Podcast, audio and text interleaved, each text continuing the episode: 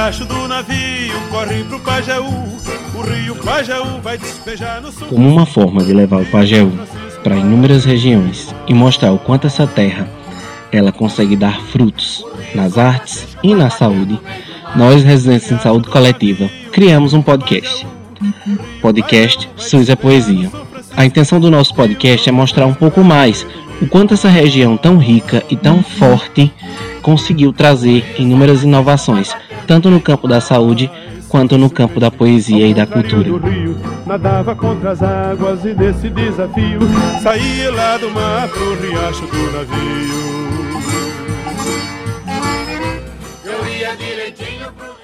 Oi, gente. É, meu nome é Bruno Diniz, sou enfermeira. Nasci em Tabira, que é conhecida como a cidade das tradições. É a cidade de Dedé Monteiro, e quando vocês ouvirem ele falar, vocês vão entender por aqui a Pajeú e a, a, minha cidade ela é tão apaixonada pela poesia. Eu espero que vocês consigam captar esse amor que a gente tem à poesia. É assim envolta a essa poesia, ao repente, ao cordel. E eu espero que vocês também consigam captar esse amor que a gente tem. Olá, pessoal. Meu nome é Daniela Magalhães, sou psicóloga, vim de Juazeiro do Norte. E estou agora em Afogados da Engazeira, na décima série, e meus colegas residentes lá. A cultura, a região, ela me encantou muito e a poesia é um dos motivos que me fez perceber a grandeza desse local. Oi, meu nome é Laís Barbosa, sou nutricionista, residente na décima Geres. Nasci em Iguaraci, Pernambuco, cidade do também poeta e cantor Maciel Melo, e fico muito feliz em estar falando sobre um tema que é tão enraizado aqui na nossa região. Oi, gente. Meu nome é Thaís Beckman, sou farmacêutica e também sou residente da décima Geres nascida em Afogados da Engazeira. Então a gente veio falar como é bom fazer parte de uma região que é tão rica em poesias. Então vamos repassar um pouquinho para vocês. Oi, queridos ouvintes. É, eu me chamo Valdete Pereira, sou fisioterapeuta de formação. Também sou residente em saúde coletiva, lotada na, na décima Geres, Afogados da Engazeira. É, resido em Solidão, cidade aqui do Pajeú também. A cidade ela não é diferente das demais vizinhas. É, a poesia é bem marcante também na cidade. E durante a produção do nosso podcast, podemos observar isso, que a poesia ela se expande por toda essa região do Pajeú. As pessoas dão é, grande importância a esse trabalho e é tanto que é desenvolvido vários é, momentos, eventos voltados para isso, para poesia e para as pessoas mostrarem o seu talento é, baseado nisso, nesse, nessa cultura que é bem marcante e presente nessa região. Acho que você já conhece a minha voz. Meu nome é Edson, sou enfermeiro por formação e não sou da região, sou de Uricuri, e fui tão bem acolhido no Pajeú que eu queria que todo mundo tivesse um pouquinho dessa experiência que eu tive e acredito que ao longo desse podcast vocês vão entender um pouquinho porque eu me apaixonei tão rápido por esse lugar. Oi, tudo bom? Eu sou Tatiana, sou assistente social residente da Décima Géres, Afogados da Engazeira. Eu moro há três anos aqui em São José do Egito, que é considerado o berço imortal da poesia uma cidade extremamente acolhedora, de belezas e uma cultura forte da poesia. E me sinto cada dia mais encantada com a cultura da região. As margens do rio Pajeú, com suas águas em um eterno ir e vir, reza-se uma lenda. Basta beber sua água para automaticamente o sujeito se tornar poeta. Segundo a lenda, há séculos uma viola do período da colonização portuguesa foi enterrada dentro do rio. O Pajeú é composto por 17 cidades do sertão pernambucano, lugar árido, duro, que banhado por um rio dá frutos, muitos deles nas artes. No Pajeú nasceram poetas como Lorival Batista Patriota e Manuel Filó. ambos de São José do Egito. Além de Dedé Monteiro, poeta de Tabira, que desde 2016 é considerado patrimônio vivo de Pernambuco. Falamos com Dedé por telefone para entender melhor essa influência da poesia no sertão do Pajeú. Agradecemos muito a sua disponibilidade, Dedé, e já inicio perguntando como a poesia entrou na sua vida. Olha, eu tenho a poesia é, desde muito cedo. Meu pai, ele gostava muito de, de cordel, comprava na feira, o pouquinho que ele sabia ler, é, treinava lendo cordel e gostava de cantar alguns cordéis na, na roça, trabalhando e cantando. E aquilo me encantava e depois eu me descobri criando, produzindo alguma coisa em poesia a partir dessa influência. Não sei se se nasce poeta, não posso comprovar, mas acho que a minha alma é de poeta e foi é, tocada por esses toques que papai me dava já em garoto na roça. É, Dedé, você tem como falar para a gente qual a influência que você acha que a poesia ela exerce na vida das pessoas? A poesia obra, obra milagre. É, eu costumo dizer que a poesia vai do, do, do berço à cova. Nós que temos esse contato é, poético com o povo do Pajeú, sou daqui de, de Itabira. É, somos convidados para brindar a família quando nasce um garoto. Um namoro é festejado, é, é, é celebrado em poesia, um noivado, um casamento. Mas o que eu é, quero dizer mesmo é que nesse mundo que nós estamos vivendo, que está ficando muito pobre porque está perdendo é, coisas simples, mas também muito ricas, como sensibilidade, emoção, o sorriso, esse sorriso aberto do, do sertanejo, o abraço amigo, a harmonia, que a gente, tudo isso a gente tem, tem perdido, o senso de justiça e muito mais coisa. É nesse mundo onde a gente tem perdido tudo isso, é muito importante o papel da poesia na vida das pessoas porque a poesia tenta tirar essas pessoas esse dia a dia de sofrimento que o sertanejo tem. A gente acha que a felicidade não é possível, mas é. Ela pode não ser possível é, durante a vida toda, mas os, os momentos felizes é, se tornam é, imorredouros e, e isso é felicidade. Alguém já disse que não existe essa tal felicidade, e, e sim instantes de felicidade a poesia é capaz de fazer, que a poesia é capaz, inclusive, de curar algumas enfermidades. A tristeza, por exemplo, a depressão, podem ser suavizadas pela poesia, não é, poeta? Ah, é, a gente agradece demais a participação.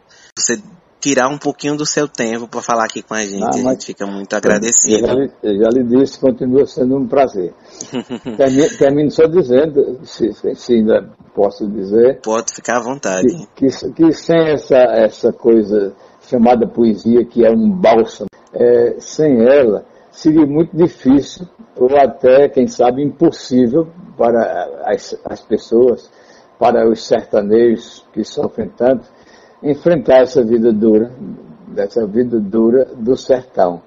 E é por isso mesmo que o povo pajauzeiro é tão afável, tão, é tão hospitaleiro, é tão respeitador e respeitado, e tão alegre a despeito de tudo isso que já fazemos, dissemos e conhecemos da vida do sertanejo, dessa vida dura, mas feliz. Muito é, obrigado a você. Viu? Eu que agradeço e ah, queria abusar um pouquinho mais de você. Queria saber se tem como você declamar algum poema, alguns trechinhos pra gente. Ô oh, poeta, eu, eu, como a fala foi de, sobre poesia, eu declamo um pequeno poema que tenho, que gosto dele. E o poema é assim: Explicar a poesia, ninguém consegue explicar é pesada como chumbo, é leve igualmente o ar. É fino como o cabelo, bonita, bonita como o luar, toca na alma da gente, fazendo rir ou chorar. Faz a tristeza morrer e o sonho ressuscitar. A poesia é tão santa que quando um poeta canta, Deus para para escutar. E para terminar meu hino, a poesia, seu menino, como tudo que é divino, não dá para a gente pegar. Se eu pegasse a poesia, porta em porta sairia, igual um mendigo faz, pedindo não, dando esmola, tocando a minha viola, cantando a canção da paz. Quem também aceitou falar conosco foi o Vinícius Gregório. Ele que é da cidade de São José do Egito. Primeiramente se apresente e fale um pouquinho pra gente. Como você entende que aconteceu o seu primeiro contato com a poesia? Olá, Edson, a todas as pessoas que estão ouvindo. Como você disse, meu nome é Vinícius Gregório, eu sou poeta, declamador, nascido aqui em São José do Egito. É, essa questão da, do contato com a poesia, para gente que nasce aqui no Pajeú, sobretudo em São José do Egito, é, é, algo muito natural, muito intuitivo. Né? Aqui na nossa região e sobretudo em São José, que é o lugar onde eu vivo, né? É, a gente respira realmente poesia. Aonde a gente vai, é, qualquer evento que ocorra tem poesia.